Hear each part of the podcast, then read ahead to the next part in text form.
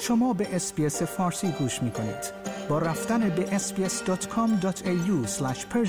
به اخبار و گزارش های بیشتری دست خواهید یافت. دولت آمریکا روز گذشته دوشنبه 23 ژانویه چند فرمانده ارشد، بنیاد تعاون سپاه پاسداران و معاون وزیر اطلاعات جمهوری اسلامی را تحریم کرد. این تحریم ها با هدف تشدید فشار بر جمهوری اسلامی به دلیل تداوم سرکوب معترضان در ایران اعمال شدند. به گزارش صدای آمریکا رابرت مالی فرستاده ویژه آمریکا در امور ایران گفت ده فرد و نهادی که تحریم شدند با سرکوب وحشیانه اعتراضات مردم ایران مرتبط هستند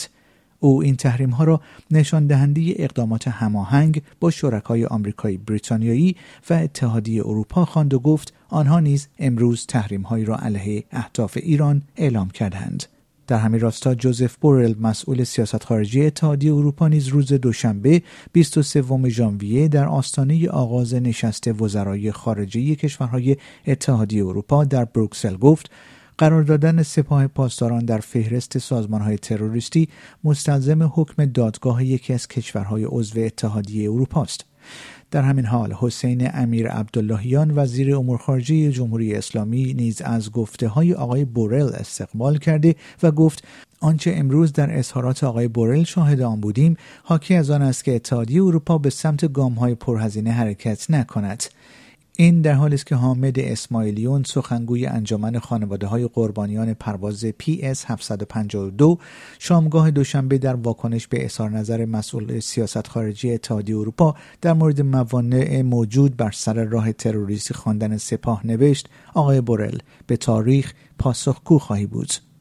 پارلمان اتحادیه اروپا پنجشنبه هفته گذشته به قصنامی واکنش اتحادیه اروپا به اعتراضات و اعدامها در ایران رأی داد و از اتحادیه اروپا خواست علی خامنه ای رهبر جمهوری اسلامی و ابراهیم رئیسی رئیس جمهور اسلامی خانواده و نهادهای وابسته به آنها را که به گفته این قطعنامه در نقض حقوق بشر در ایران دست دارند مشمول تحریم ها کند. قطعنامه پارلمان اتحادیه اروپا شامل متممی بود که یک روز قبل از آن در این پارلمان رأی آورده بود و خواستار افزودن سپاه پاسداران و زیر های آن از جمله بسیج و نیروی قدس به فهرست تروریستی اتحادیه اروپا می شود. آیا می خواهید به مطالب بیشتری مانند این گزارش گوش کنید؟ به ما از طریق Apple Podcast، Google Podcast، Spotify یا هر جای دیگری که پادکست های خود را از آن می گیرید گوش کنید.